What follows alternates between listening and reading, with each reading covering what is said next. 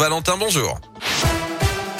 Bonjour Yannick, bonjour et très bonne année à tous. À la une de l'actualité, il est résolument optimiste. Emmanuel Macron a présenté les derniers vœux de son quinquennat hier pour la nouvelle année. Le chef de l'État a souhaité que 2022, année décisive, soit aussi l'année de sortie de l'épidémie. La France, malgré les épreuves, est plus forte aujourd'hui qu'il y a deux ans, assuré le président debout devant les jardins de l'Élysée dans une allocution d'une quinzaine de minutes.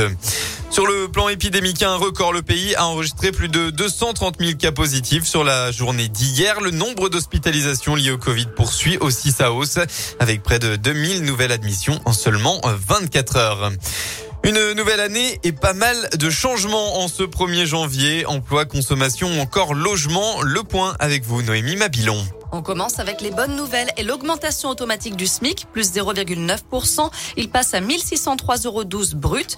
À noter aussi la mise en place du titre mobilité. Sur le même principe que le ticket resto, il permet aux salariés de payer ses frais liés à ses déplacements domicile-travail pris en charge par l'employeur.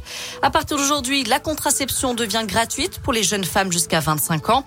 En revanche, le prix du timbre augmente. Comptez 1,16€ pour le timbre vert, 1,43€ le timbre rouge.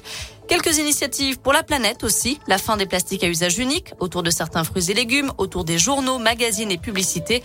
Et la fin aussi des jouets offerts dans les menus pour enfants.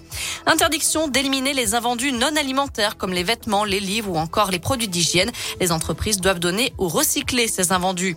D'ailleurs, les vendeurs de mobilier ont l'obligation de reprendre les meubles et les matelas usagés de leurs clients. Et enfin, un nouveau malus automobile et une taxe sur le poids des véhicules. Autre changement qui concerne les futurs propriétaires, les prêts immobiliers accordés par les banques ne peuvent plus dépasser 25 ans.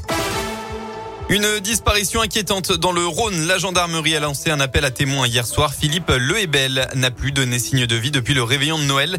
Il a quitté son domicile de Mions et est considéré comme psychologiquement fragile.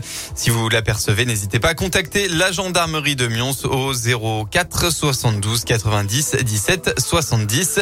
Plus d'infos sur radioscoop.com.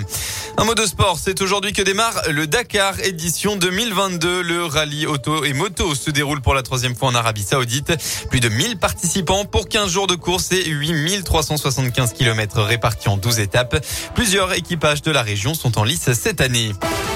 La météo, enfin, on devrait retrouver un temps clair aujourd'hui en Auvergne-Rhône-Alpes pour ce premier jour de l'année 2022. Attention, en revanche, à la brume actuellement toujours très présente dans le Rhône, l'Ain et la Loire. Soyez donc prudents si vous prenez la route ce matin. Elle va dans la journée se dissiper pour laisser place aux éclaircies. Ailleurs, le temps devrait être totalement ensoleillé partout dans la région. Côté Mercure, la douceur toujours bien présente. Il fera au maximum de votre journée entre 10 et 15 degrés avec 10 à Lyon, 12 au Puy, 14 à Oyonnax et 15 à Clermont. On a